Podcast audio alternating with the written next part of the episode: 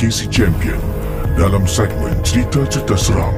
Cerita-cerita seram malam ini adalah sekadar perkongsian sahaja yang telah dan kita simpan dan yang syirik jangan dicari. Malam Seram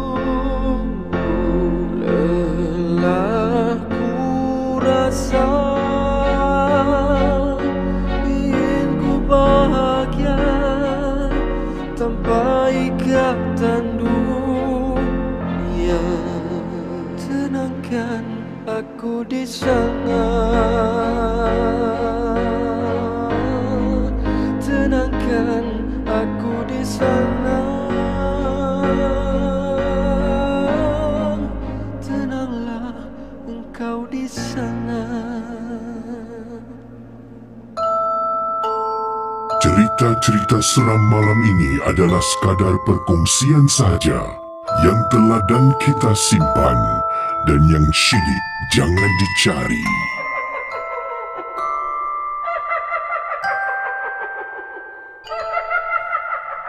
Apa khabar semua para penonton malam seram? Ya saudara, kita berjumpa sekali lagi secara live dalam rancangan Horror Talk Show Malam Seram. Ini adalah sebuah tempat kita berkumpul, berhimpun, mendengar pengalaman seram daripada anda yang telah pun bertungkus lumus typekan email pada Casey. Terima kasih Casey ucapkan kerana kalau tak ada anda, tak ada cerita, saya pun tak ada kerja nak baca eh. Jadi anda ni antara penyumbang lah uh, malam seram. Anda type email dan semakin hari email yang saya terima semakin berkualiti. Maksudnya tu uh, sunsunan ayat yang baik, eh, ada perenggan-perenggan. Jadi anda dah mula men, uh, menulis pengalaman anda tu uh, dan saya mula uh, mudah eh, mem- memudahkan lagi tugas saya untuk menyampaikannya. Jadi terima kasih kepada semua dan sabarlah. Ada yang memang saya terima email dan nasib anda saya akan baca dalam beberapa mungkin hari, minggu. Ada yang berbulan baru saya baca kiriman email. Tergantunglah sebab kadang-kadang mata ni ternampak yang ni menarik, yang ni tertarik dengan yang ni. Ada yang lain semua tenggelam kan. Saya kena cari balik yang tenggelam tu. Jadi harap bersabar dan kalau belum Casey bacakan lagi boleh kirimkan sekali lagi tapi jangan spam terlalu banyak lah. Casey at malamseram.com apa khabar semua geng Momok Captain, geng Momok Sergeant dan kepada semua moderator uh, pastinya uh, pada geng Momok yang dah pun bersama dengan Casey sejak uh, 2019 ya satu hari bulan September. Terima kasih anda dah lihat perkembangan malam seram ya dan alhamdulillah uh, sokongan diberikan. Jangan lupa road to 200,000 subscriber insyaallah sebelum 2021. Kadang-kadang kita merancang Allah menentukan. Jadi saya rancangan saya ni untuk mencapai matlamat 200,000 subscriber sebelum 2021. Kalau terkecapi uh, matlamat itu, Alhamdulillah. Kalau tidak, tak apa. Malam ter, uh, malam teram. Gitu. malam seram akan diteruskan. Okey, uh, saya nak mulakan kisah. Dan hari ini, ramai sebenarnya dah pun tag saya, hantar private message tentang video misteri. Ketukan yang berterusan Katanya kini dah sampai dekat Melaka. Ada juga forwarded text ya melalui WhatsApp. Terima kasih pada anda yang forward ni semua eh. Sebab dengan anda saya panggil uh, apa ni netizen journalist ha, anda kirimkan forward pada saya saya bolehlah uh, kongsi dengan anda yang lain secara amnya akan saya sentuh hal itu sebentar nanti tapi kalau sudah bersedia kita mulakan kes yang pertama saudara dalam rancangan malam seram horror talk show bertemankan saya KC kita mulakan kisah yang pertama Cerita-cerita seram malam ini adalah sekadar perkongsian sahaja yang teladan kita simpan dan yang syilid jangan dicari.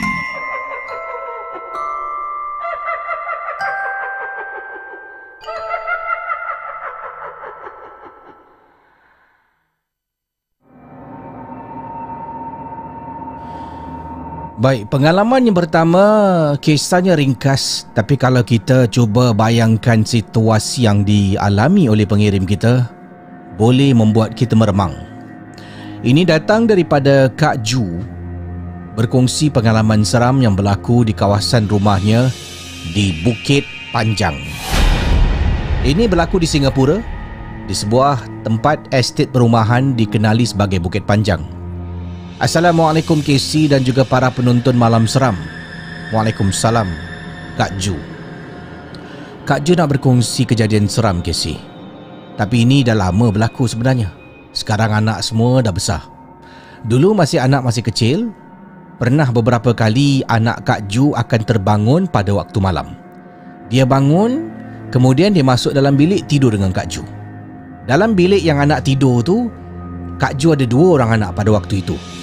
Dua orang anak, satu adik, satu abang. Kedua-duanya tidur di bilik yang sama. Jadi yang selalu bangun adalah abang.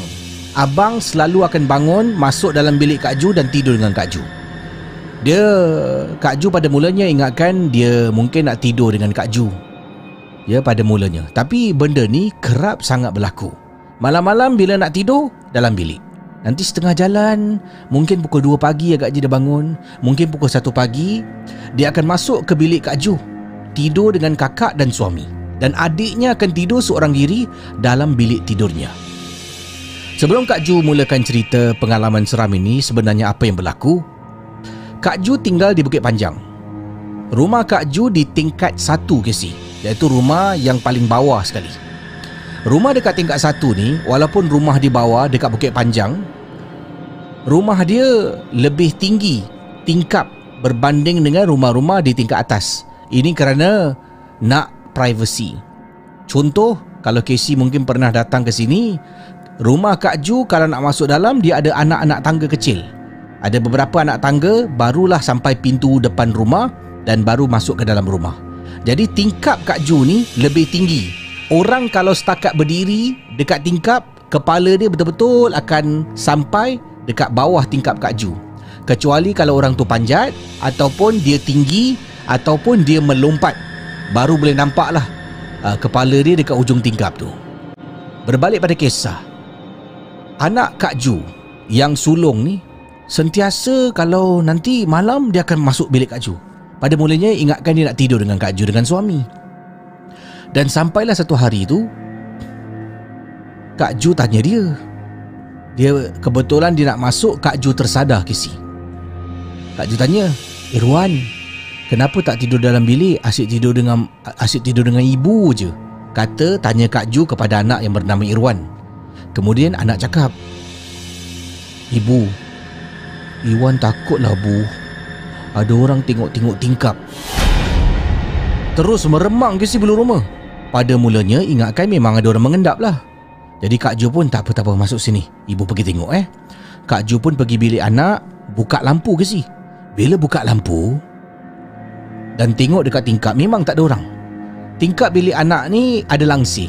Langsir anak memang tutup tingkap. Tapi kadang-kadang bila angin, kipas angin tiup, langsir yang bercantum dengan bahagian kiri dengan kanan akan terselak sikit nampak tingkap, dia akan tutup balik. Terselak sikit nampak tingkap akan tutup balik. Jadi kemungkinan ketika angin tiup Langsir terselak Anak ternampak orang dekat luar Katanya ada orang tengok. Jadi Kak Ju pergilah dekat tingkap. Selak tingkap tengok tengok bahagian luar rumah tu. Tak ada orang. Tapi Casey, waktu tu bulu rumah Kak Ju memang meremang. Kak Ju pun cakap tak apa. Malam tidur sini eh. Saudara para penonton malam seram. Apa yang berlaku saudara? Pada hari berikutnya kebetulan hari Kamis malam Jumaat. Kak Ju konon-konon tidurkan anak dalam bilik anak. Kemudian Kak Ju tidur sekali dengan anak.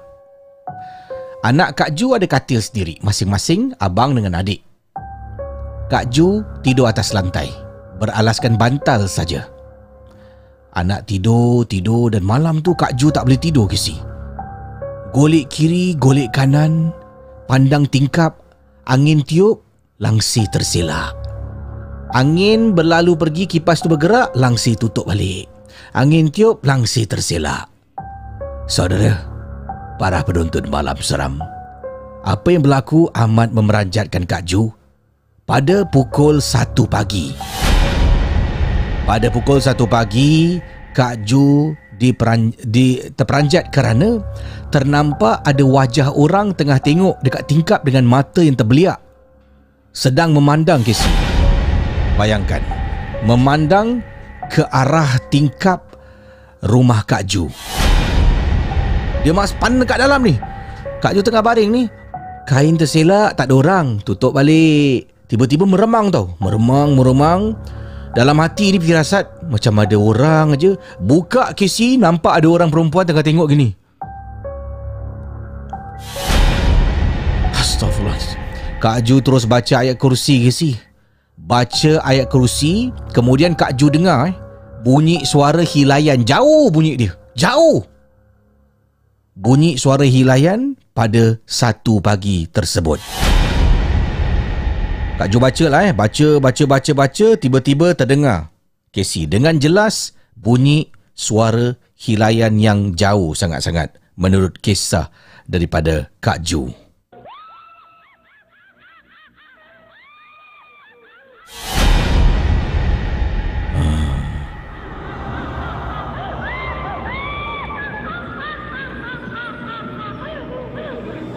Saudara, bila Kak Ju dengar suara mengilai, Kak Ju baca lagi ayat kursi, anak masih tengah tidur.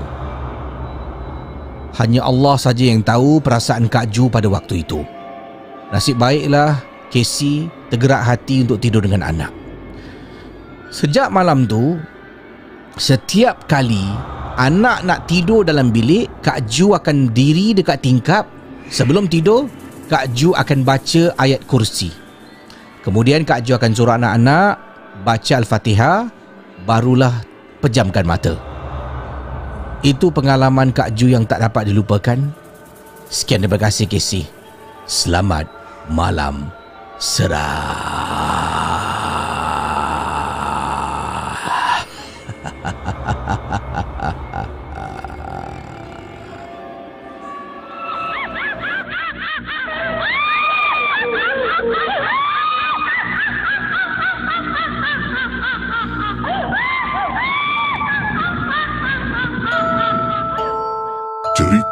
Cerita-cerita seram malam ini adalah sekadar perkongsian sahaja yang telah dan kita simpan dan yang syilid jangan dicari.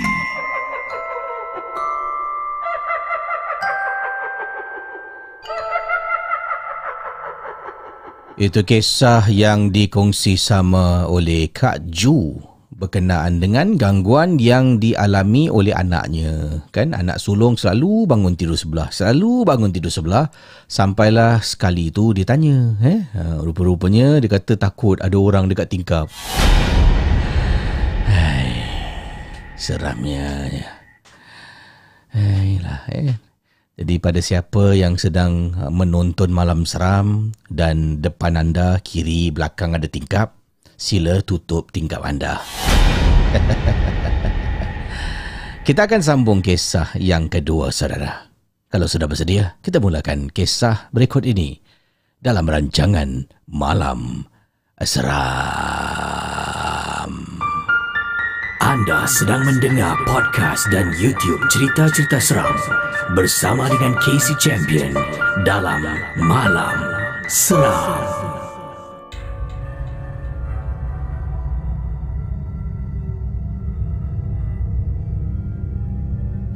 Baik, kita akan saya akan terus berkongsi pengalaman selanjutnya ini.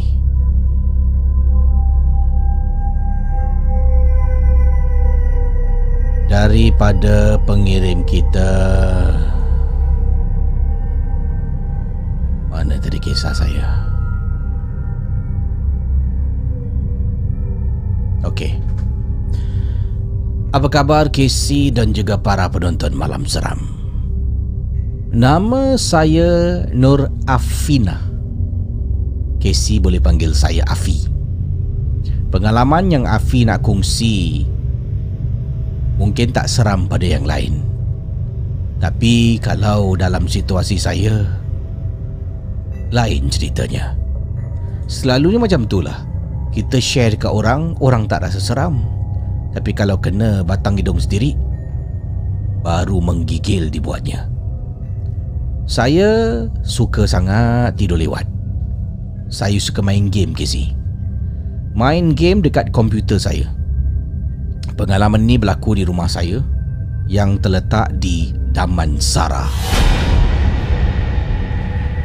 Bilik tidur saya terletak dekat tingkat 2. Dekat tingkat 2 ni, bilik tidur saya, kata Afi, bilik tidur kakak saya dan bilik tidur pembantu rumah dekat tingkat 2. Dekat tingkat 3 adalah bilik tidur my parents. Mama dan papa. Bilik game. Bilik game iaitu entertainment room terletak dekat tingkat 1 kesi dalam rumah ni. Jadi kalau nak main game lazimnya masuk bilik entertainment, main game dekat bilik entertainment di tingkat satu. Saya selalu main game sampai lewat kalau esok tidak ada sekolah. Jadi saya akan duduk dekat dalam bilik tu, saya akan main game, saya akan berborak dengan kawan-kawan. Itulah tempat saya lepak sebenarnya. Dipendekkan cerita, satu malam tu saya sedang duduk bermain game dengan kawan-kawan Casey. Saya sedang bermain game Call of Duty secara online. Ketawa, saya berborak dengan kawan.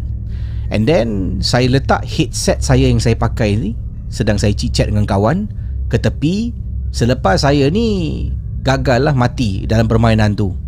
Saya pun letak tepi. Saya kata, "Eh, korang main dulu eh. Aku nak pergi buat Milo." Kata Afi kepada kawan-kawannya.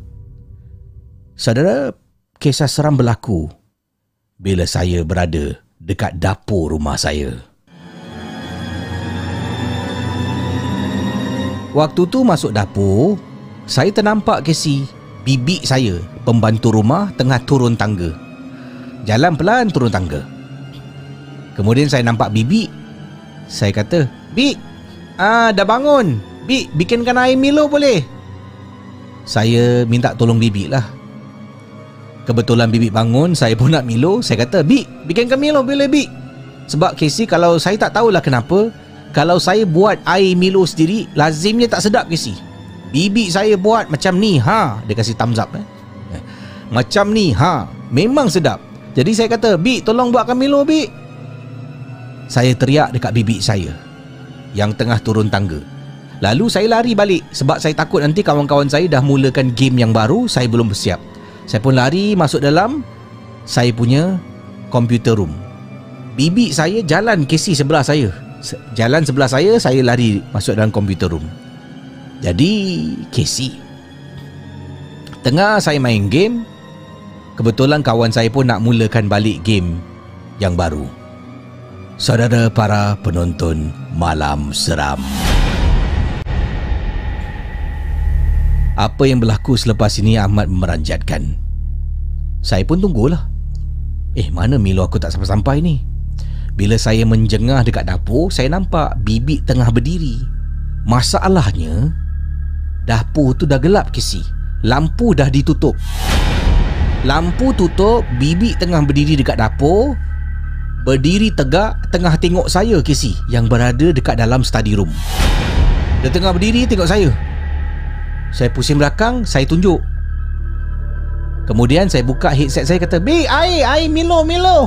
Kata saya kepada bibi saya. Bibi masih berdiri Casey.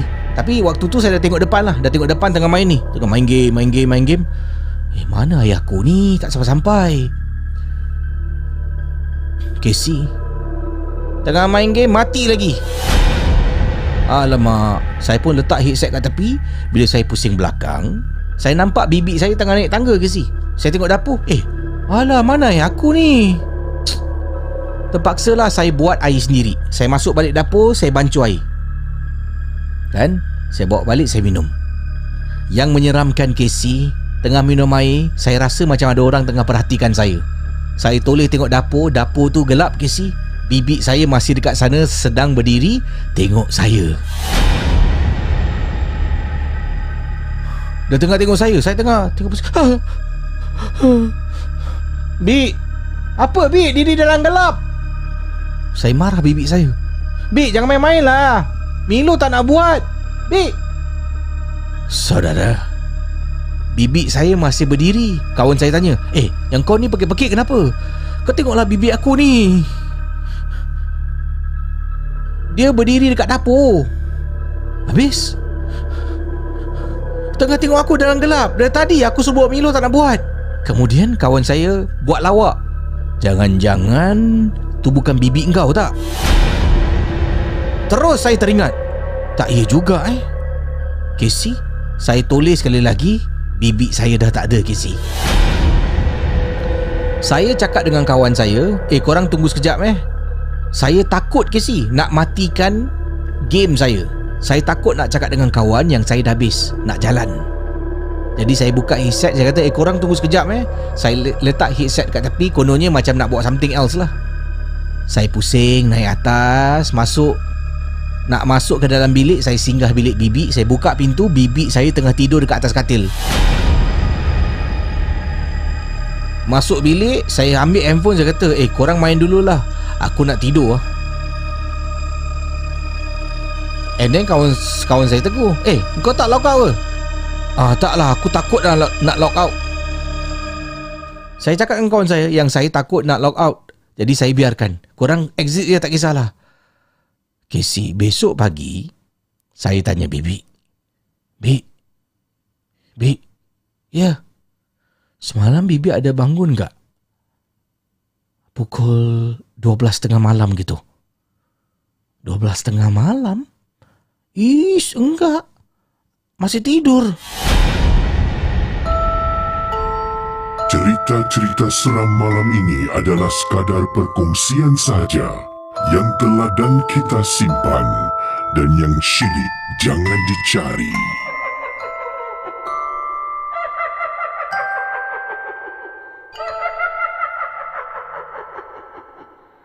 Itu kisah yang dikongsi sama oleh Afi, ya, seorang uh, pengirim kita kisah yang dikirimkan datang jauh daripada Damansara.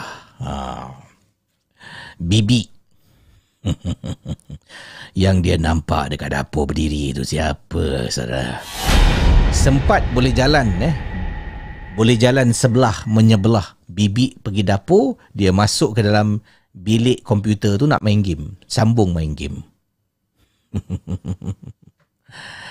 Ayolah. Apa nak buat saudara? Rezeki masing-masing. Okey. Kita sambung kisah selanjutnya. Ini saya nak kongsi sama dengan anda ni. Ini berkenaan dengan satu kisah yang tersebar. Saudara para penonton malam seram, anda pasti pernah dengar kisah-kisah berikut ini. Antara tajuk-tajuk yang dipaparkan seperti lembaga ketuk pintu makin mengganas. Menggigil bila dengar ketukan tapi tiada orang. Ini berlaku di Sabak Bernam, ya di Sabak Bernam di Selangor. Misteri ketuk pintu melarat ke Tanjung Karang, Kuala Selangor. Sebelum ini kata Sabah yang berpuncanya, berputiknya kejadian misteri kan? Kemudian langsung berpindah ke Sabak Bernam. Penduduk sudah boleh tidur lena, tiada lagi hantu ketuk pintu. Siapa yang ketuk pintu? Ni tajuk-tajuk eh. Ketukan pintu misteri angkara hantu atau manusia. Polis siasat gangguan ketukan pintu misteri. Mengganas 30 saat. Dan baru-baru ini seorang lelaki kalau tengok dalam keratan ini misteri ia dah sampai di Melaka. Misteri ketuk pintu meribak ke Melaka. Ketukan pintu berpindah pula ke Melaka. Seorang ahli keluarga berdiri depan pintu tapi tiada siapa di luar dan rupanya ini yang berlaku. Menurut satu keratan artikel daripada apampink.net ya seperti yang tertera dekat sini. Uh, saya nak bacakan sedikit lah. Dikatakan tentang bunyi misteri ni yang berlaku kan? Misteri bunyi ketukan pintu keadaan yang berpindah dari Sabak Bernam Selangor ke daerah ini sejak minggu lalu menggusarkan ramai penduduk. Satu video dirakam keluarga ini berjaya merakam kejadian ketukan misteri di rumah kediaman mereka yang terletak di Alo Gajah, Melaka.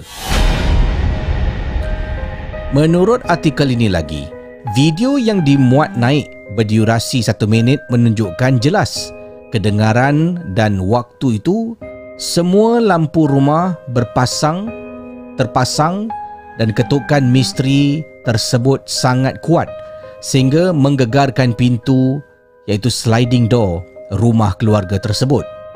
Salah seorang ahli keluarga memberanikan diri untuk berdiri di depan pintu kaca tersebut dan memang tiada sesiapa pun yang berada di luar. Anda nilaikan sendiri video di bawah. Dikatakan lembaga gemar ketuk pintu berpindah ke Alu Gajah Melaka.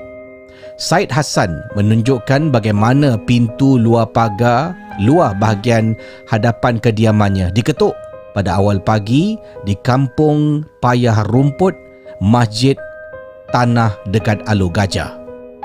Ini video yang tersebar saudara dengan message juga disertakan dalam video ini dari Selangor kini dah sampai ke Johor. Adakah benar? Kita tonton hanya untuk ketahui apakah video yang dimaksudkan. Kalau sudah bersedia, bukan untuk yang lemah semangat. Jadi kita ke video ni, jap saya paparkan dan ada message yang tersebar sekali dengan video ni. Jom kita tonton.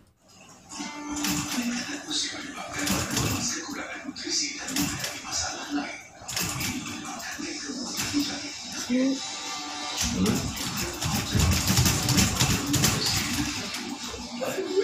Ini ada rakyat ke? Bunyi apa?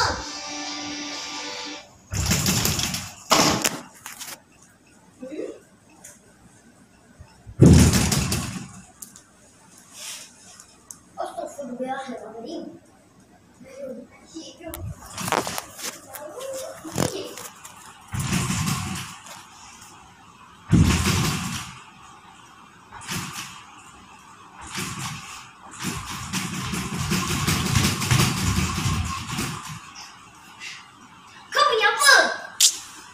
Oh, kalok dia ni pun.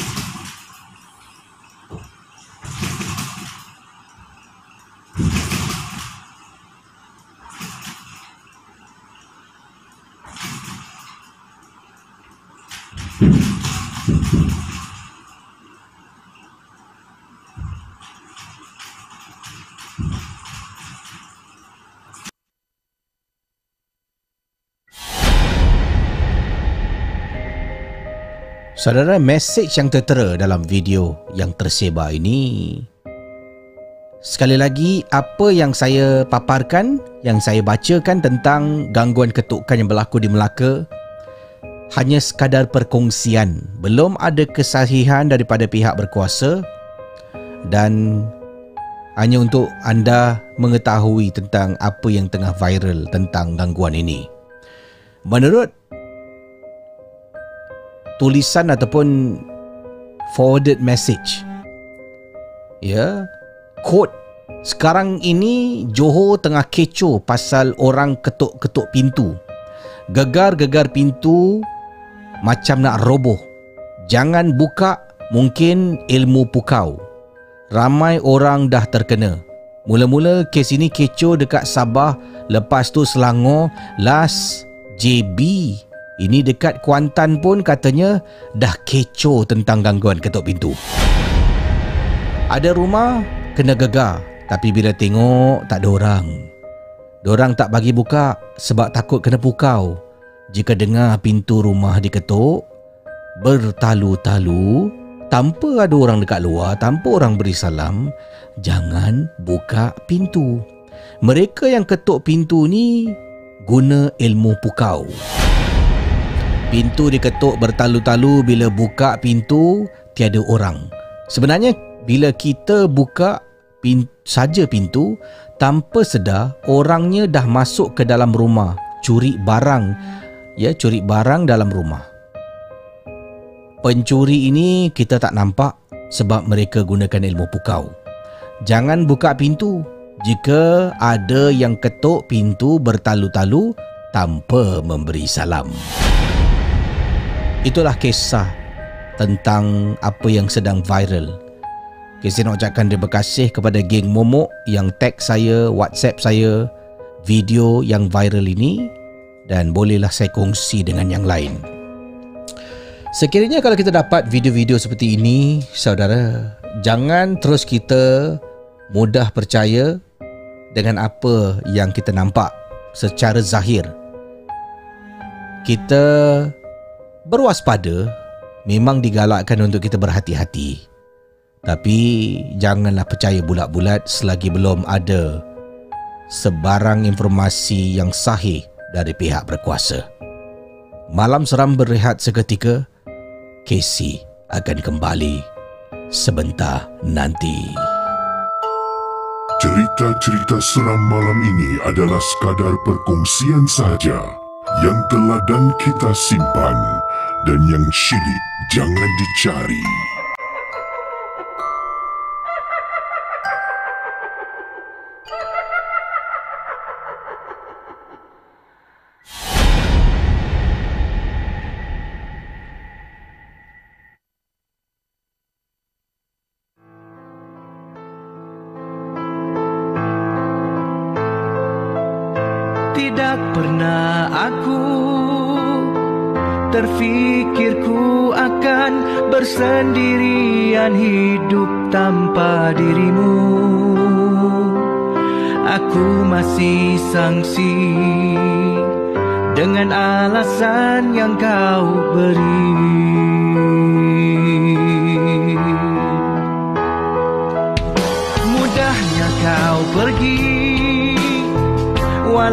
Pernah kau sumpah berjanji ku tak akan ada pengganti.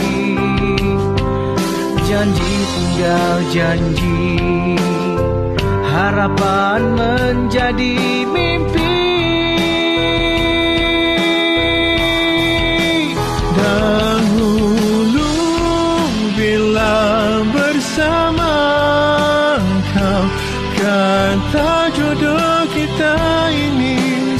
selamanya Kau takkan menjadi puncak perpisahan kita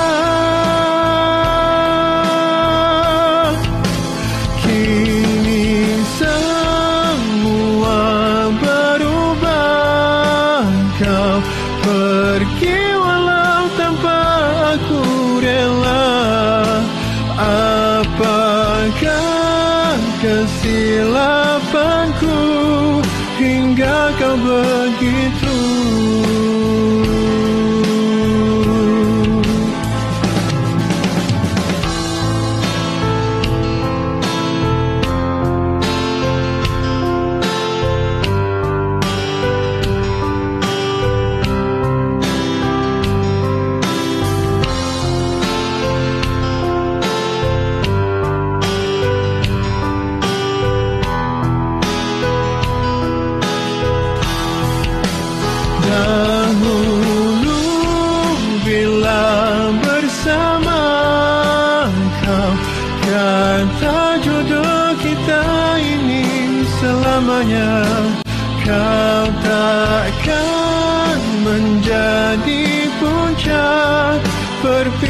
perpisahan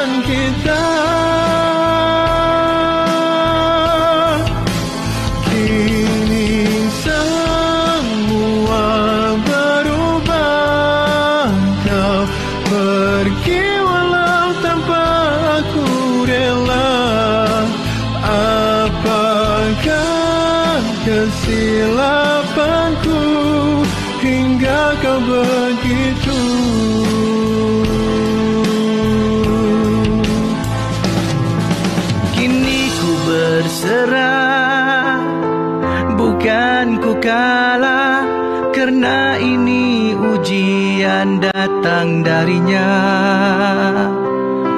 Aku tetap reda. Walau sakit tu ku terima.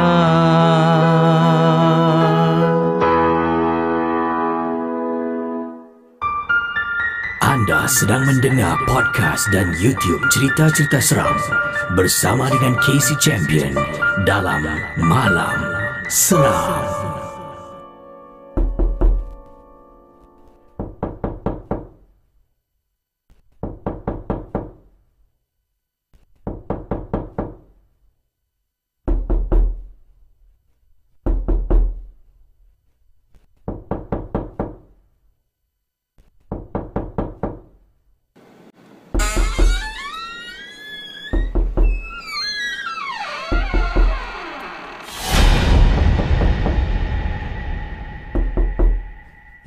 Saudara kita kembali bersama dengan Malam Seram. Terima kasih pada geng Momok yang sedang menonton Malam Seram eh. Hmm, daripada kiriman-kiriman kat sini, uh, geng-geng Momok. Uh, ini budak nakal kata pula dah dia main ketuk-ketuk. Uh, terima kasih pada moderator ya yang bertugas. Malam ni kita ada Jack 76 terima kasih pada Jack 76 siapa lagi yang sedang live sekarang ini? Um, yang ini daripada Ashraf Jasman. Casey jangan eh Uh, yalah ya. Uh, yang ini kisah-kisah yang dikongsi uh, daripada siapa ni? Pengiring kita Casey main kita ketuk pula abe-abe. Ya, terima kasih lah. Kita juga ada Zainuddin Hassan, budak nakal jemput mengopi eh, makan roti bakar. Oh, Zainuddin makan roti bakar eh. Uh, Rozia Bulat kata terkejut aku eh. Hmm. Saya kalau bab-bab uh, ketuk-ketuk pintu ni kadang rasa seram juga eh walaupun setakat bunyi ketuk pintu je. Jadi uh, saya harap semua um, uh, sudi berkongsi dengan saya uh, pengalaman kisah seram. Terima kasih pada semua dan uh, itu kisah lah uh, yang uh, dikongsi pada malam ini. Terima kasih. Minta maaf lah eh, saya tak dapat bacakan semua komen-komen ni memang banyak uh, sambil-sambil cicat lah. Tapi ingat kalau sedang live chat ni beralas dan janganlah sampai berbalah antara satu sama lain.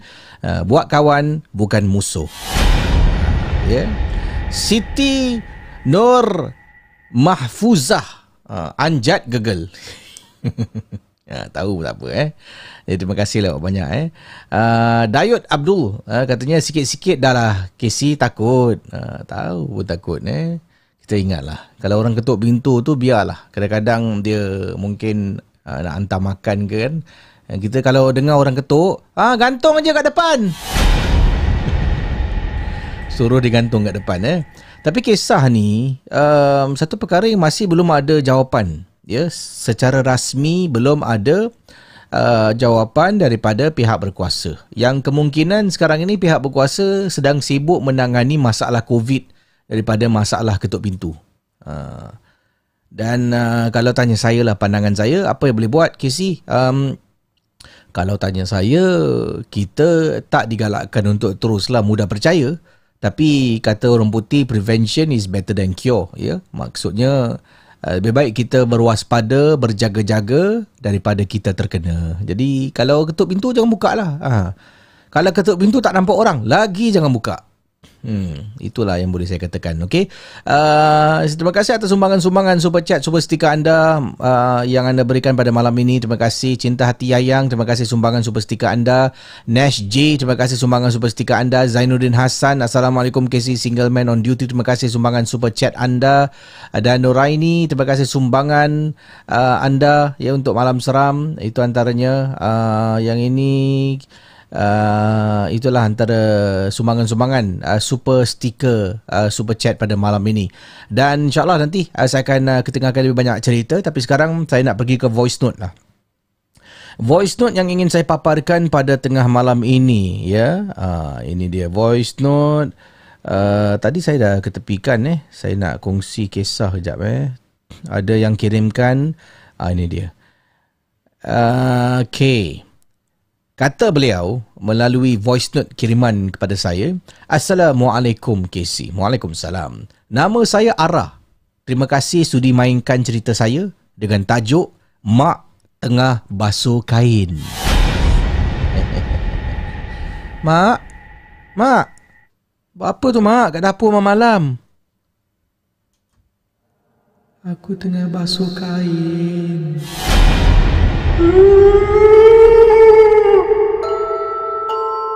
Cerita-cerita seram malam ini adalah sekadar perkongsian sahaja yang telah dan kita simpan dan yang syilid jangan dicari.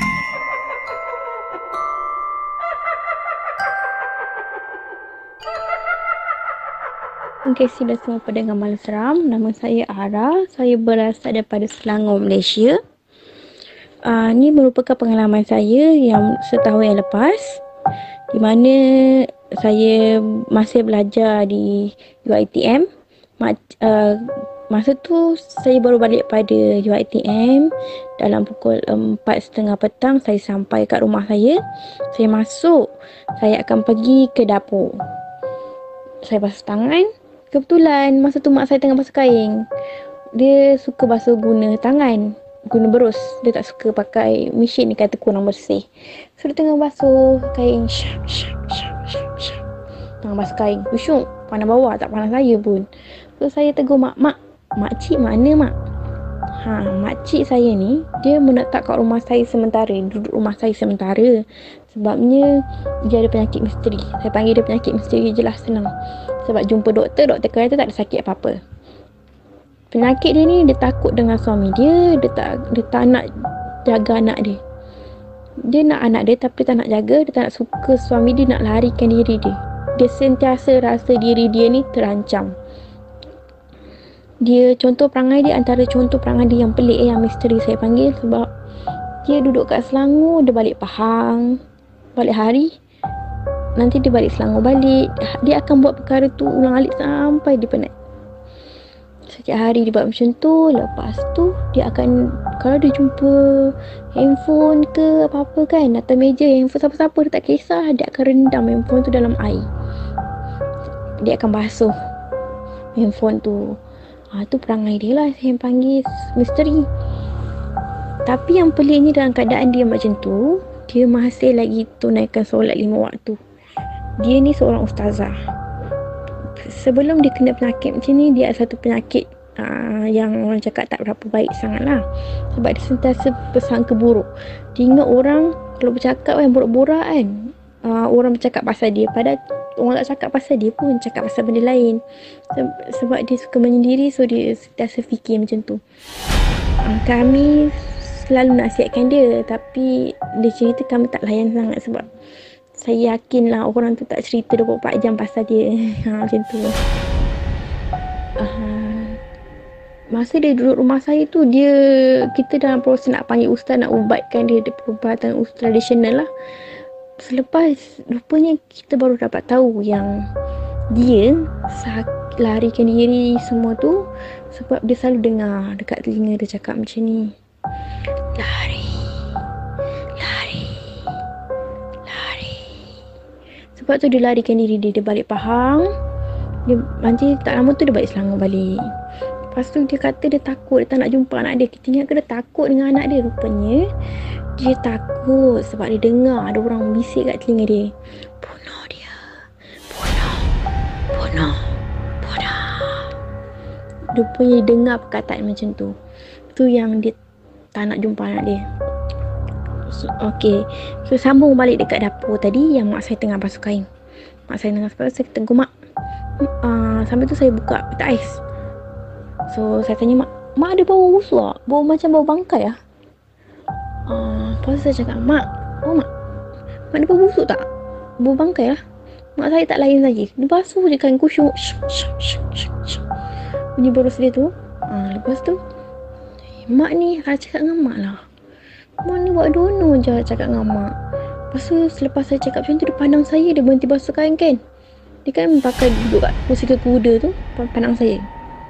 Mata dia bulat penuh warna hitam. Lepas tu bawah mata dia macam sembab. So, tapi dia diam dia tak balas apa yang saya tanya tadi. Okeylah, satu saya malas dan layan sebab tak layan saya. Saya jalan ke depan kebetulan ayah saya bawa balik kerja. Ayah saya cakap, saya cakap, ayah tengok mak ni. Ara cakap dengan mak, mak buat dono je. Lepas saya cakap, kau ni mabuk eh.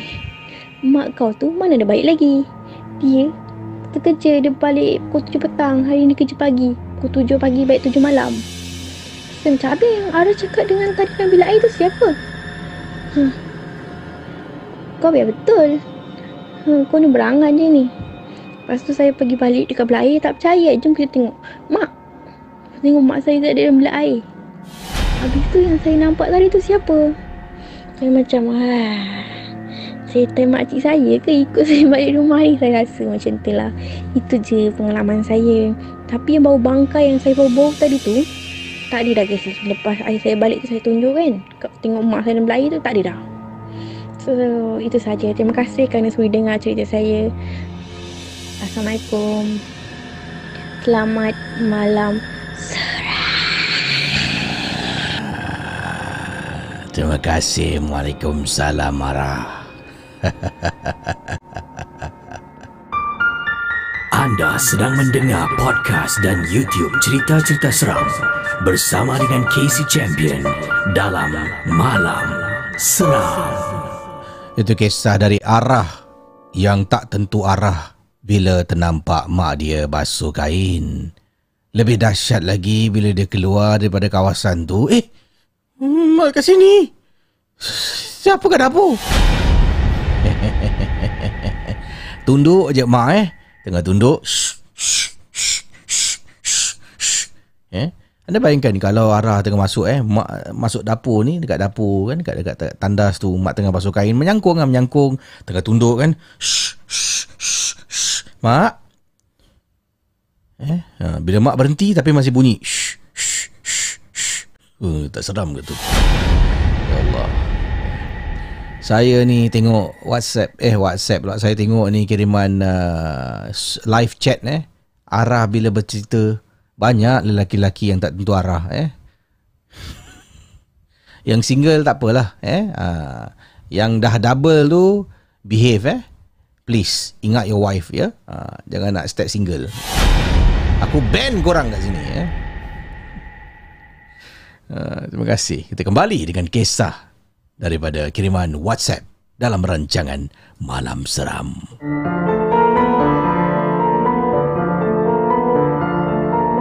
Malam Seram adalah sebuah podcast dan YouTube cerita-cerita seram yang disampaikan oleh Casey Champion. Jangan mudah percaya. Baik, saya nak berkongsi kisah selanjutnya. Yang ini um, daripada pengirim kita apa ni? Uh, Assalamualaikum Casey Waalaikumsalam. Saya nak update uh, Casey tentang Kejadian ketuk pintu Di Melaka. Rumah saya baru diketuk. Uh, Ini berlaku pada semalam malam. Saya sedang duduk bersama dengan keluarga di ruang tamu. Dia bukan pintu depan Tapi pintu belakang rumah saya. Dengar kuat Casey Tapi tak lama Hanya setakat dalam 5 hingga 10 saat. Uh, bapak saya bergegas lari ke dapur hanya mendapati tak ada orang di belakang rumah. Yang heran, rumah kami ini adalah kawasan rumah berpagar. Siapa yang masuk, bagaimana dia masuk kecuali kalau dia panjat. Kalau dia panjat pun, dari depan kami tak nampak sejak tadi. Dan kalau dia lari keluar pun, kami pun tak nampak. Sebab bila ke belakang, ayah bapak ke belakang, dia hanya jalan lari keluar adalah ke bahagian depan. Sebab kalau dia panjat pagar ke belakang rumah adalah longkang besar Casey. Itu saja pengalaman saya uh, dan memang seram bila dengar kisah tersebar melalui aplikasi WhatsApp memang susah nak percaya bila dah terkena baru rasanya real kot. Terima kasih dan malam seram is the best. Wow. Dia ketuk-ketuk tuk tuk tuk tuk tuk tuk tuk. Dia gegar 10 saat eh. Walaupun ingatlah jangan mudah kita percaya ya. Anda rujuklah pada pihak berkuasa. Ha, kadang-kadang benda ni dia berlaku satu cerita kan? Ha, satu cerita tiba-tiba malam tu memang ada angin kuat eh. Pagar kat rumah memang kalau belakang tu kalau angin tiup dia bergerak. Jadi kita pun dah cuba kaitkan, eh ni mesti tentang ketuk pintu ni. Macam tu lah. Ataupun ini mungkin adalah eh, uh, pintu yang digegarkan tu adalah marketing strategi lah untuk rancangan Gegar Veganza. Eh. Macam-macam eh. Okey.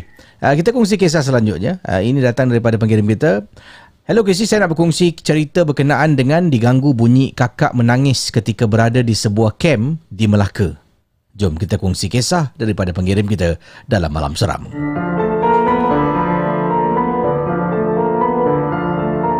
Malam Seram adalah sebuah podcast dan YouTube cerita-cerita seram yang disampaikan oleh Casey Champion. Jangan mudah percaya.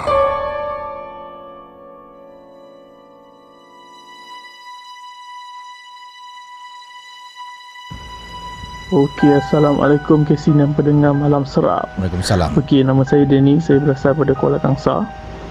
So, hari ini saya nak ceritakan dan berkongsi pengalaman saya diganggu ketika berada di kem Alu Gajah Melaka. Okey, um, peristiwa ni berlaku pada tahun 2018 begitu 2018 and pada ketika tu saya merupakan pelajar di sebuah sekolah tingkatan 6 so pada time ni camp kita orang ada camp yang diajukan oleh kerajaan pada masa tu. Uh, semua pelajar daripada seluruh Malaysia terlibat pada tingkatan 6 so sampai-sampai tu kami telah diberikan bilik. So saya saya dengan kawan-kawan saya sampai bilik kami-kami barang and then kita orang makan semua. Kita orang terus ke dewan untuk melakukan aktiviti. So kita orang aktiviti tu sampailah malam Dan bila malam tiba Oh untuk diingatkan program saya ni Hanya dua hari tu malam. Ha ya dua hari tu malam dan uh, In the end of the day kita orang balik Kita orang balik bilik. Oh untuk saya nak ceritakan tentang layout bilik saya tu. Okay terdapat empat katil yang berada di bilik. So uh, di sebelah kat, saya duduk katil paling hujung dan se- ada lagi dua katil dalam row yang sama dan katil yang keempat berada di hujung bilik di hujung hadapan. So di hadapan katil saya ni terdapat sebuah almari dan belakang saya merupakan cermin. So kiranya kalau saya baring kepala saya akan membelakangi cermin dan muka saya akan di hadapan almari. So malam tu nak jadikan cerita Saya tak boleh tidur KC Saya memang tak boleh tidur. Saya memang jenis yang susah nak tidur So dalam around pukul 12 ke 1 macam tu Saya still tak boleh tidur. Saya terdengar bunyi KC Bunyi Bunyi yang agak mengerikan dan menyeramkan saya. So bunyi tu sayup je, halus je. Bunyi tu macam ni KC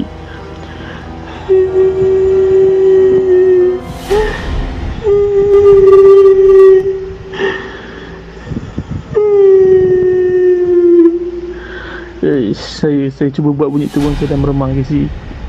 So saya dengar bunyi macam tu. Uh, orang macam saya memang menggigit tak tentu pasal lepas tu sebab saya fikir orang tu tu kata kalau benda tu halus bunyi tu halus dan sayup benda tu dekat so saya sekarang time tu saya membayangkan benda tu berada di luar tingkap di mana di mana kepala saya betul-betul membelakangi tingkap tu dan saya cuba nak tidur kasi saya cuba baca ayat-ayat tapi saya tak ingat. Mulut saya cuba mengeluarkan kata-kata tapi tak boleh kasi dan apa lagi saya takut? Saya membayangkan bila saya tutup mata saya bayangkan benda tu berada di atas almari yang saya berat, betul-betul ada depan saya tu sumpah kisah malam tu saya tak tidur. Saya tak ada tidur. Saya cuba tenangkan diri. Saya cuba beranggapan itu mungkin kawan-kawan saya berdengkur semua tapi agak tak logik sebab saya dengar benda tu berada di luar. So keesokan paginya saya tanya kawan-kawan saya eh korang ada berdengkur tak? Ke korang dengar bunyi apa semalam eh? Diorang kata tak ada isi Saya seorang je dengar benda tu. So itu je lah pengalaman yang saya alami. So terima kasih. Kalau KC utarakan cerita saya Selamat malam. Seram. Cerita-cerita seram malam ini adalah sekadar perkongsian sahaja yang telah dan kita simpan dan yang syilid jangan dicari.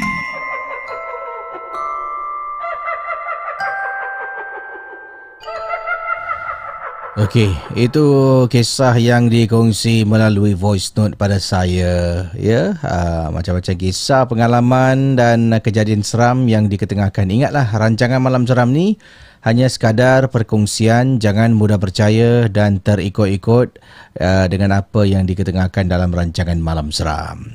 Okey, uh, kita akan terus berkongsi. Saya akan bacakan kisah berikut ini. Saya terima kiriman email. Uh, mana tadi email saya kejap eh?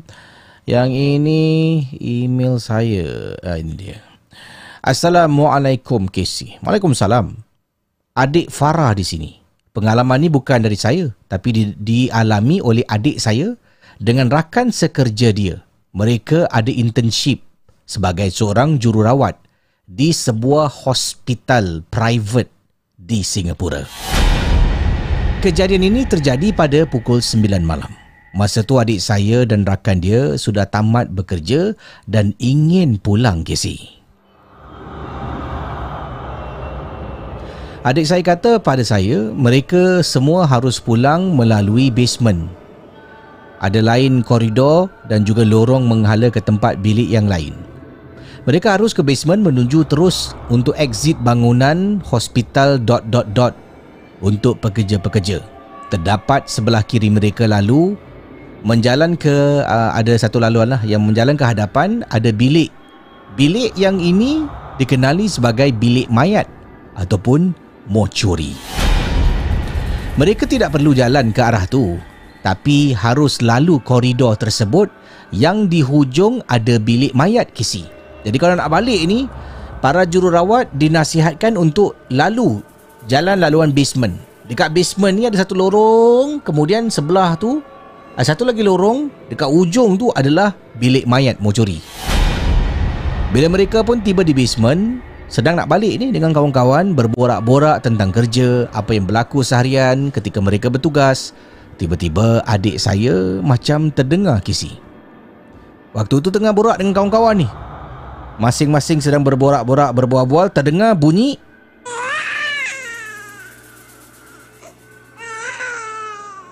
terdengar bunyi suara bayi yang menangis. Bunyi dia halus dan kedengaran agak jauh. Adik saya pun tegur dan tanya rakan dia. Eh, asal ada baby nangis eh? Dia tanya kawan lah tengah jalan dekat koridor ni. Tanya adik saya kepada kawan-kawannya.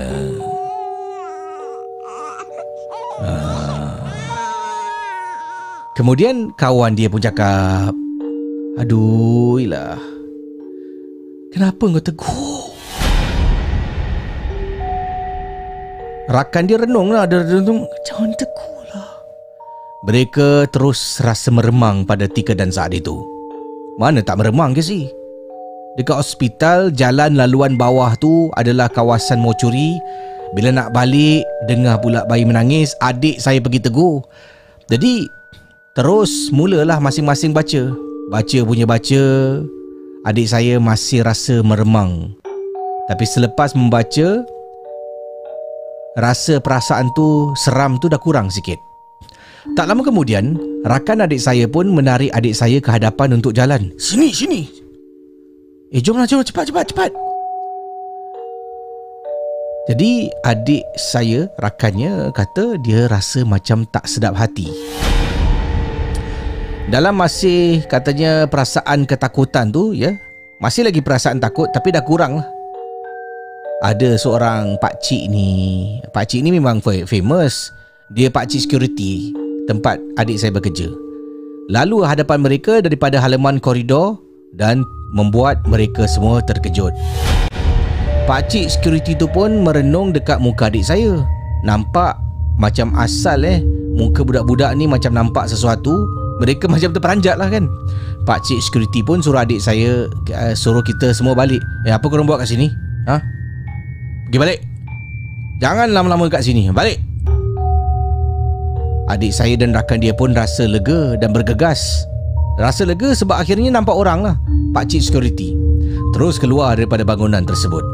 Mereka pulang ke rumah masing-masing. Adik saya pulang macam biasa. Tidak diganggu Walhal rakannya Diceritakan pulang menaiki bas Dan rasa seakan-akan Macam ada sesuatu yang ikut dia pulang Ketika dia naik bas. Ketika rakan dia dalam bas Bas yang dinaiki dipenuhi orang ramai. Sehingga ada juga orang yang berdiri Macam tidak ada lagi tempat duduk. Rakan adik saya dapat tempat duduk Dan sebelahnya kosong. Ramai orang ke si? Semua berdiri Tapi rakan dia dapat duduk Sebelah dia Orang turun naik Turun naik bas Turun naik bas. Tak ada orang nak duduk kat sebelah dia. Menggambarkan perasaan rakan adik saya. Seolah-olah ada orang ikut Dan itu membuktikan Memang kemungkinan ada sesuatu di sebelahnya. Yang pelik Kenapa orang tak duduk? Semua tempat Duduk ada orang duduk Kecuali tempat Duduk rakan adik dia pun menegur seorang makcik Eh kesian pula makcik ni Oleh kerana dia duduk Di sebelah dalam Dekat sebelah luar ni kosong Dia panggil Ha makcik Makcik nak duduk tak? Kemudian makcik tu cakap Eh tak apalah Makcik diri sudah Eh makcik diri aja. Menurut adik saya dan rakannya Setibanya di bawah blok Dia rasa macam Pelik lah. Kenapa makcik tadi tak duduk eh? Walaupun makcik tu dalam keadaan mungkin Nak berdiri dengan bas yang bergerak tu susah Tapi tak nak duduk di sebelah Adik saya. Kemungkinan Kemungkinan saudara. Ada orang duduk sebelah saya Makcik tu nampak Dan Makcik tu tak nak susahkan Kawan adik saya yang terpaksa berdiri Kena keluar Daripada kawasan tempat duduk bahagian dalam jadi katanya bila sampai dekat blok perasaan Dek masih ada. Pak ciknya bila sampai rumah dah ada depan pintu pagar rumah. Tak pernah-pernah pun pak cik menunggu depan pagar rumah. Pak cik menetap bersama dengan kawan saya. Dia pun suruh tunggu dekat luar. Sempat ambil air untuk basuh kaki dia pun rasa pelik Eh kenapa pula tiba-tiba Pak Cik suruh cuci kaki depan rumah ni? Nak ambil ni cuci kaki. Yang kebiasaan Masuklah terus cuci kaki dekat dalam toilet. Tapi yang ini Dekat depan rumah dah siapkan air.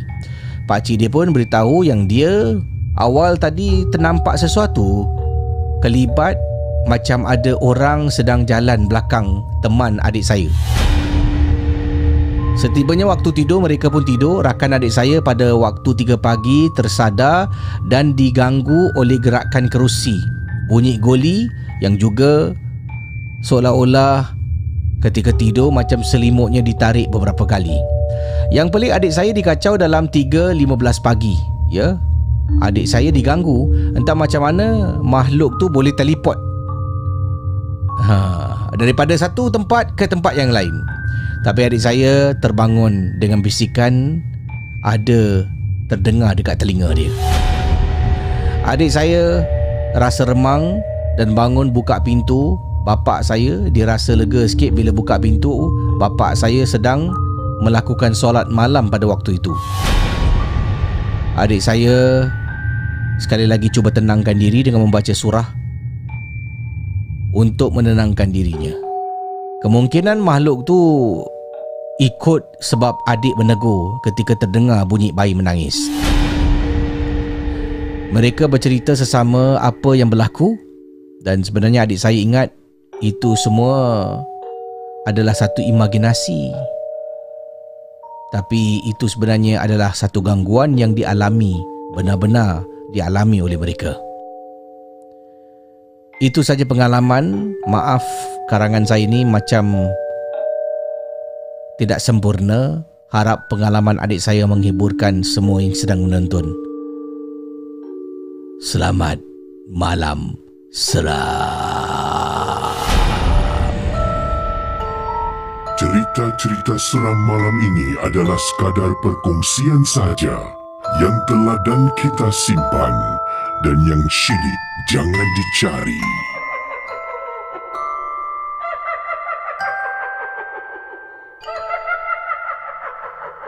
Okey. Selanjutnya saudara. Tadi berlaku di Singapura, sebuah hospital private eh.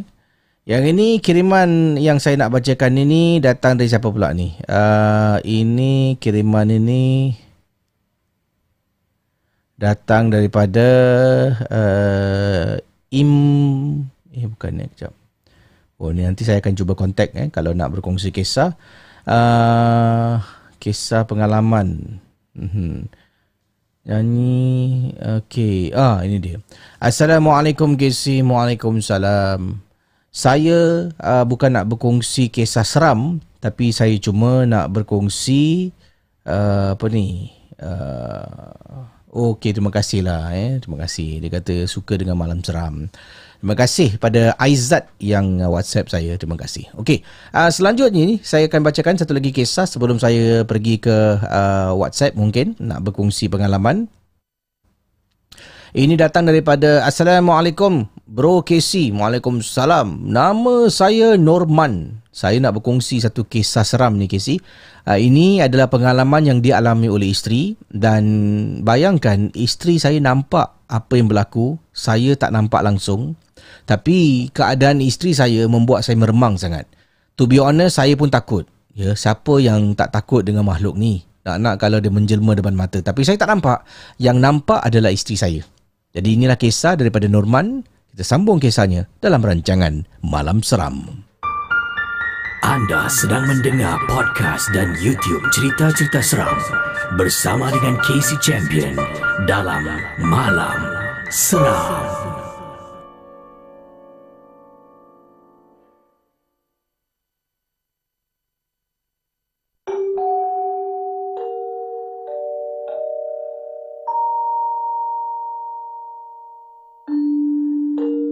Okey. Saudara kisah seperti yang dikatakan ini pengalaman daripada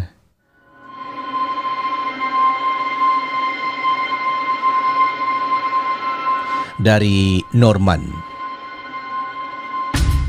Waktu tu saya dengan isteri saya sedang duduk dekat sebuah kawasan tepi pantai di Changi. Tengah duduk sambil berborak-borak selepas kita makan di Changi betul-betul depan kami ni dia ada playground iaitu taman permainan playground ya. Tempat mainan lah. Uh, ada ada buai dekat situ. So apa yang berlaku? Tengah duduk isteri saya nampak buai tu ada orang main. Dia hayun tinggi depan belakang. Saya tak sedar dan tak perasan. Isteri saya perhatikan dan sedang tengok buai itu bergerak dengan begitu laju. Dipendekkan cerita, tiba-tiba isteri saya kata, Bang, boleh bangun tak bang? Kita pergi kat kereta bang balik. Sekarang bang? Kata isteri saya. Saya tengok, eh kenapa dengan awak ni? Tanya saya pada isteri. Isteri saya kata, Bang, bangun sekarang bang. Cepat bang, dia tengah jalan dekat kita bang. Tolong bang, dia tengah jalan bang. Eh, kenapa dengan awak? Isteri tutup mata. Sebelah tangan Mata tutup. Sebelah tangan dia peluk tangan saya. Bang jalan bang. Tolong bang jalan bang. Isteri saya terpekik-pekik ke si? Eh tiba-tiba isteri saya macam ni. Sayang istighfar Sayang istighfar. Dan saya baca Al-Fatihah. Sambil saya terpekik-pekik. Ah, Bang dia dekat sebelah saya. Saya tengok sekeliling Tak nampak benda pun. Casey Yang saya nampak cuma satu benda je. Buai bergerak ke si. Kemungkinan tadi ada orang main. Ada orang main, turun dari buai dia gerak sikit ataupun ada angin yang tiup. Memang pada malam tu agak berangin sedikit. Jadi sebab tu buai tu bergerak. Kemungkinan. Saya tak fikir tentang buai tu. Tapi isteri saya tutup mata dia peluk saya. Abang, tolong dia dekat tepi saya bang, dekat tepi saya bang, cepat bang. Saudara, isteri saya tiba-tiba histeria menangis, terpekik-pekik. Nasib baiklah malam tu tak ada orang ke sih dekat situ. Kalau ada orang, malu juga saya ni. Saya jalan-jalan tapi saya rasa meremang. Meremang sangat. Toleh kiri kanan apa yang aku nampak ni? Sampai tengok pokok. Tak ada benda yang saya nampak. Cuma isteri saya ah, dekat sebelah saya. Kemudian saya tanya, macam mana awak tahu kat sebelah? Saya tengok tak ada pun apa-apa. Ah, tak ada, tak ada benda lah. Bang, ada bang. Saudara, apa yang berlaku? Kita pun masuk kereta kan? Masuk kereta. So bila tengah jalan, sedang berjalan, isteri saya tangan dia macam tengah tolak-tolak barang tu. Tapi sebelah tu tangan dia dia impit peluk tangan saya, mata dah pejam, tadi tutup mata dengan tangan, kan? Kemudian di tengah jalan tu dia rasa macam ada benda sebelah dia. Dia, dia macam cuba tolak-tolak sesuatu, tapi saya tak nampak. Sejujurnya tak nampak sesiapa dekat sebelah isteri. Sampai dalam kereta Dah hidupkan enjin Dah bergerak ke si keluar daripada kapak dekat Changi Saya tanya dengan isteri Kenapa dengan awak ni? Ha? Kenapa? Awak nampak apa? Astaghfirullah Awak ni buat saya takut lah Abang Abang Apa? Abang Dia angkat tangan Ni rambut rambut siapa bang dekat tangan saya? Eh, rambut siapa ni? Abang saya tak tahu bang tangan saya ada rambut orang. Saya berhentikan kereta dekat tepi jalan, turunkan tingkap, cakap dengan isteri pergi buang-buang kat luar. Buang cepat kat luar. Isteri saya dengan cepat-cepat ke si. Campak rambut tu dekat luar tingkap. Mana awak dapat rambut tu? Abang tak tahu bang Rambut siapa bang Saya takut bang Saya tak nak balik bang Takut dia ikut balik rumah Casey Malam tu saya tak balik rumah terus. Saya singgah balik kedai makan. Duduk dengan isteri. Isteri saya masih eh Mata tengok kiri kanan. Daripada duduk satu jam Isteri kata bang duduk lama sikit bang. Sampai nak dekat 3 jam Casey Duduk dekat kedai makan. Hanya selepas hampir satu minggu Baru saya beranikan diri tanya pada isteri Siapa yang awak nampak? Ha? Apa yang terjadi malam tu? Baru isteri saya berani nak ceritakan Mula-mula dia nampak ada perempuan tengah main buai Sorang-sorang dekat kawasan yang kita duduk Kemudian Dia tengok perempuan tu Turun dari buai Perempuan tu jalan ke arah dia Jalan, jalan, jalan. Makin dekat, makin dekat. Eh kenapa perempuan jalan? Tiba-tiba perempuan ni dekat sebelah. Dan tengah tengok isteri saya. Waktu tu lah dia takut Benda tu sebelah dia. Tengah jalan Perempuan tu ikut dekat sebelah. Sebelah isteri saya Casey Isteri saya nampak. Saya langsung tak nampak. Bila dia tolak-tolak tu Katanya benda tu memang dekat sebelah Sedang ikut dan tengah tengok dia Dia memang tak nampak Tapi dia boleh rasakan benda tu sedang macam Ikut sebelah dia. Dia boleh rasakan benda tu betul-betul dekat sebelah. Dan bila dia cuba hadang Tolak-tolak-tolak tu Dia boleh rasa sesuatu di sebelahnya. Sampailah naik kereta yang memeranjatkan Saya baru percaya ke si Dekat tangan dia ada rambut ke si Rambut panjang. Isteri saya pakai tudung. Rambut siapa dia tarik ke si Rambut siapa yang dia tarik Cerita-cerita seram malam ini adalah sekadar perkongsian sahaja yang telah dan kita simpan dan yang syilid jangan dicari.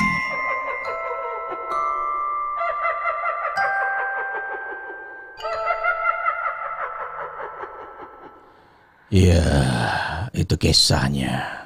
Terima kasih ya. Harap saya dapat lakonkan watak seorang isteri yang tengah panik ya. Uh, dengan baiklah ya. Cuba eh, berlatih bila dapat email ni kan macam mana nak buat suara isteri tengah panik eh. Uh, saya praktis kadang isteri saya kat depan ni awak ni buat saya takut je. Uh, kadang isteri saya dapat datang dia buka pintu eh dia tengok eh nak ingatkan saya menangis. uh, anak saya, ayah what happened? Tengah menjiwai watak. Mana korang tahu? Uh, kadang eh, inilah terbawa-bawa sampai kat rumah eh. Anak saya, ayah, what happened? Ayah kenapa? Uh, isteri saya sampai tengok, ya Allah, wah, saya ingat, saya, saya ingatkan you menangis dalam bilik. Uh, padahal saya tengah baca email, menjiwai watak. Ayolah, eh, okey. Um, itu kisah yang dikongsi oleh para pengirim kita. Ya, terima kasih pada semua. Uh, dan apa ni watak seorang isteri. Ha, nampak? Terima kasih lah eh. kata ingat Casey kena rasuk tadi eh.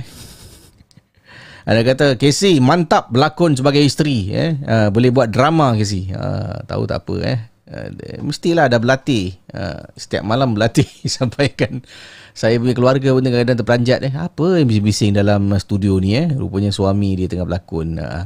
Okey, sebelum tu terima kasih atas sumbangan-sumbangan super chat, super sticker anda. Saya ucapkan terima kasih ya sumbangan um, anda.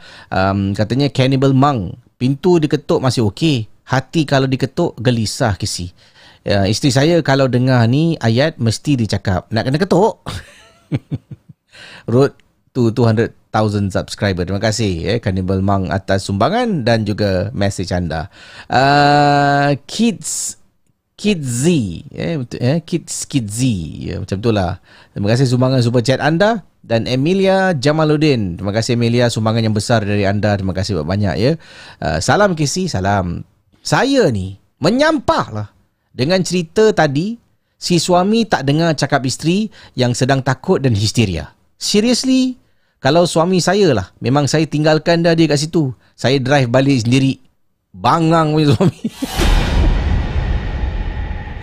Uh, yelah ada suami okay, Lelaki ni kan Kita Kebanyakan lah uh, Ada yang macam Jangan fikir yang bukan-bukan. Tak ada apa-apa. It's all in the mind. Uh, Macam tu eh, Lelaki ni dia macam you know not all lah tapi uh, ada yang macam tu lah eh. Ada yang macam ha saya takut. Mana? Mana? Sayang. Uh, dia bertindak terus. Hmm.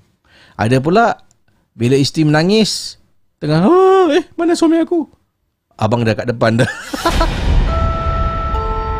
Cerita-cerita seram malam ini adalah sekadar perkongsian saja yang telah dan kita simpan dan yang syilid jangan dicari.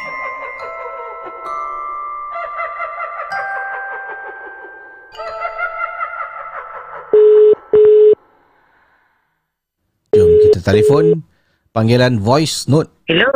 Hello. Assalamualaikum. Siapa Hello. bercakap ni? Uh, Waalaikumsalam. Saya Bashirah. Bashirah. Panggilan dari mana Bashirah? Uh, dari Tanjung Malim, Perak. Oh, jauh eh. Orang berada di Perak uh. eh. Alhamdulillah Perak yeah, belum yeah. ada belum ada kes ketuk-ketuk eh. uh, janganlah. Jangan eh. Seram juga eh. Uh, jadi Bashirah, pengalaman uh-huh. anda anda katakan kisah tentang apa ni? Silakan. Okey, uh, kisah ni berlaku pada tahun lepas September 6 uh, waktu mm-hmm. Casey baru start uh, baru start uh, buat YouTube. Mm, okay. So jadi saya dan suami ni uh, kita orang jarang dengar live sebab saya bekerja kan. Mm-hmm. Jadi pada permulaan sebab nak memberi support pada Casey jadi satu malam pada hari Jumaat, malam hari Jumaat, mm. kita orang tunggu waktu tu dalam pukul 11 lebih lah saya tinggal di apartmen berdekatan dengan kawat, uh, sebuah universiti di sini mm. kemudian selalunya uh, time tu uh, pelajar-pelajar UPSI penuh lah sepatutnya mm. tapi uh, pada ketika tu adalah cuti semester mm. Okey, jadi uh, waktu dalam jam 11.30 saya dengan suami tengah duduk di atas katil masing-masing pegang handphone tengah tunggu pukul 12 Kemudian tiba-tiba uh, saya terdengar uh, humming. Oh. Seperti perempuan menyanyi. Okay. Hmm, hmm. Jadi saya tak berani nak tegur sebab saya selalu dengar uh, Casey dari zaman radio lagi. Uh, jangan tegur. Jadi saya pegang handphone, saya WhatsApp uh, suami saya yang berada di sebelah. Hmm. Saya cakap, uh, dengar tak?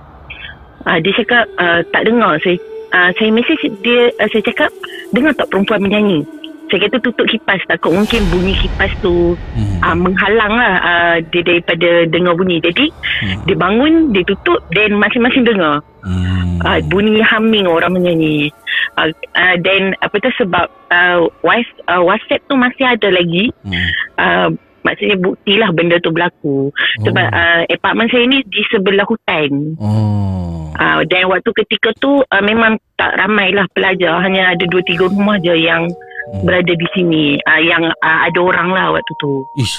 Dua tiga orang uh, rumah aja yang ada ber, ber, uh, berpenghuni eh. Ah sebab ya yeah, sebab selalunya uh, uh, apartment ni uh, dihuni oleh uh, pelajar universiti oh. yang di sinilah. Ha. Okay, okay, okay. Jadi lepas tu saya suruh suami buka lampu malam tu kita orang tak dengar Casey terus tidur dengan lampu tu buka. Dia macam mungkin uh, opening ceremony lah eh first time dengar live kan. Uh, yeah. terima kasih atas uh, terima hmm. kasih uh, sudi sokong malam seram dan kirim salam suaminya ya. Okay. Selamat. Okay, terima kasih malam Malam seram. seram. Anda sedang mendengar podcast dan YouTube cerita-cerita seram bersama dengan Casey Champion dalam Malam Seram. Itu dia saudara Kisah pengalaman-pengalaman seram Tentang bunyi humming Macam suara perempuan menyanyi.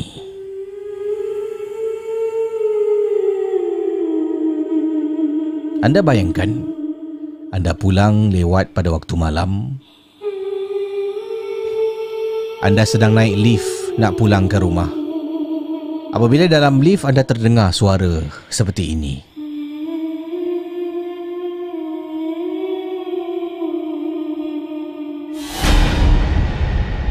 Ini membawa saya ke kisah ringkas yang terakhir.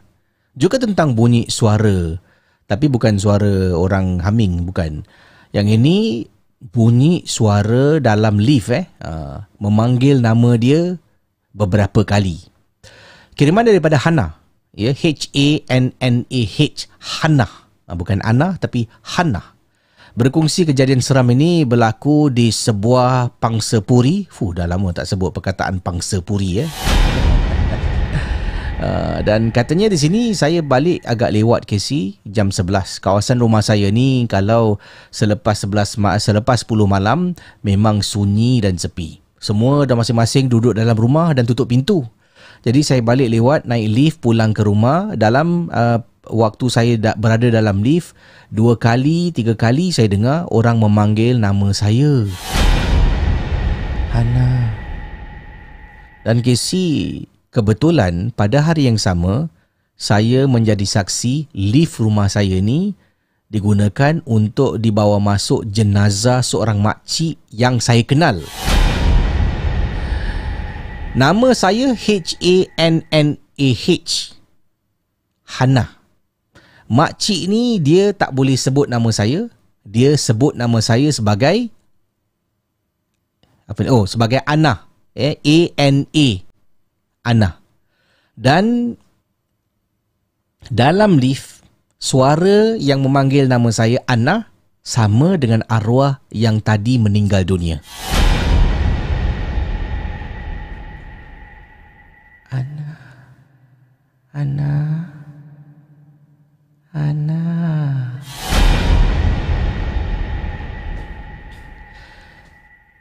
Hati saya hanya Allah saja yang tahu Casey. Tak sabar nak tunggu lift sampai di tingkat rumah. Pintu lift terbuka. Saya lari keluar sampai depan pintu. Nasib baiklah. Mak saya sedang menunggu kepulangan saya.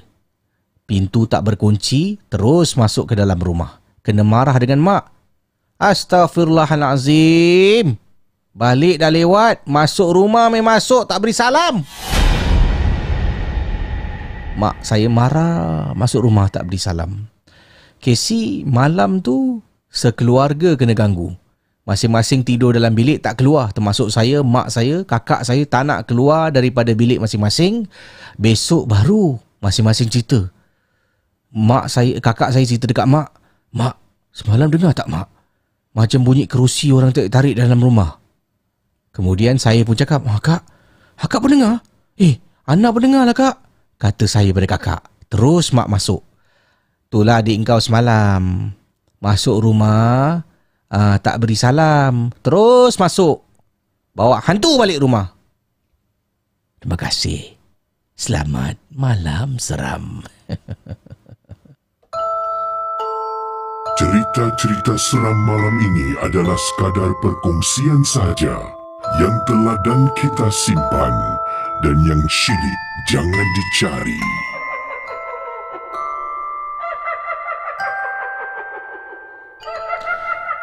Okey, saudara para penonton malam seram. Casey uh, dah sampai di penghujung rancangan ini. Harap semua terhibur dengan kisah yang dikongsi dan saya nak ucapkan terima kasih atas sumbangan-sumbangan super chat, super stiker anda ya.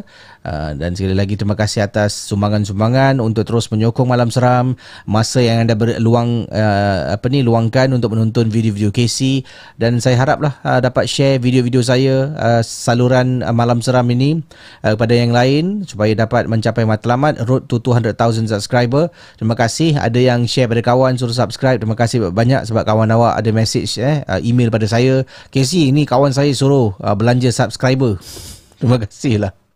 Banyak-banyak dan uh, jumpa lagi esok malam ya dalam satu lagi episod malam seram. Ingat rancangan ini hanya sekadar perkongsian. Terima kasih pada moderator-moderator yang menjaga ketenteraman keamanan live chat malam seram ya antaranya uh, Alang 76 ya eh betul tak nama uh, Irin Aida dekat sini. Terima kasih Irin Aida. Terima kasih pada Kak Jananas. Hmm, tadi mana tu tadi kiriman okey. Itu nama lagi tak? Uh, Irin Aida, Kak Jananas. Okey. Itu antara moderator-moderator Jack 76 eh. Ha, dulu nama dia Alang eh. Sekarang dah tukar Jack eh. Jack Jack Sparrow eh. Terima kasih pada semua dan uh, juga insyaallah uh, esok saya akan tengoklah kalau ada email yang menarik boleh saya ketengahkan dan Uh, saya sedang nak cari ni. Uh, saya nak contact sebenarnya uh, pada hujung minggu lalu saya cuba masuk Facebook um, um, saya tak tahu mana nak dapat uh, direct contact to uh, abang Isma Halil Amza dari Bapakku FM. Sebab saya kalau contact melalui personal Facebook hanya boleh saya contact Facebooknya uh, iaitu melalui Facebook account personal saya. Jadi Facebook account personal saya ni dia muka pun bukan muka saya, muka kartun eh dan uh, bukan nama uh, nama nama asal nama saya tapi cuma bukan nama Casey lah. Uh, jadi dia siapa mamak ni eh? kan? Uh, jadi saya nak contact bila saya as profile DJKC, saya tak boleh message direct uh, to Bapakku FM sebab tak ada. Memang profile to profile tak boleh. Dia kena personal account to pro to page boleh message. Jadi kalau siapa tahu Instagram account Bapakku FM ke ataupun abang Ismail Is, Isma Halil Hamzah, uh, boleh uh, beritahu KC, saya nak interview beliau lah. Uh, nak bawa dia nak tanya eh. Uh, sebab beliau antara uh, otai eh. Otai yang uh, berkongsi cerita-cerita seram eh. Uh, satu ketika dahulu bersama dengan THR kalau tak silap saya. Dan sekarang ni dia pun otai juga. Otai antara uh, DJ yang mengendalikan internet radio bapakku FM lama eh. Daripada you know kecil-kecilan sekarang ho tengok dah maju alhamdulillah ya. Ada sampaikan ada warung bapakku FM ada konti studio oh yang pencapaian lah eh. Pelan-pelan tapi kita terus berjaya insyaallah eh. Jadi uh, nanti beritahu Casey lah. Uh, jangan lupa boleh um, WhatsApp ataupun uh, private message DM saya uh, untuk cara saya contact eh. Abang Isma Halil Hamzah uh, boleh saya bawa dia ke live malam seram untuk berkongsi pengalaman. Uh, dan uh, jumpa anda esok dan selamat malam seram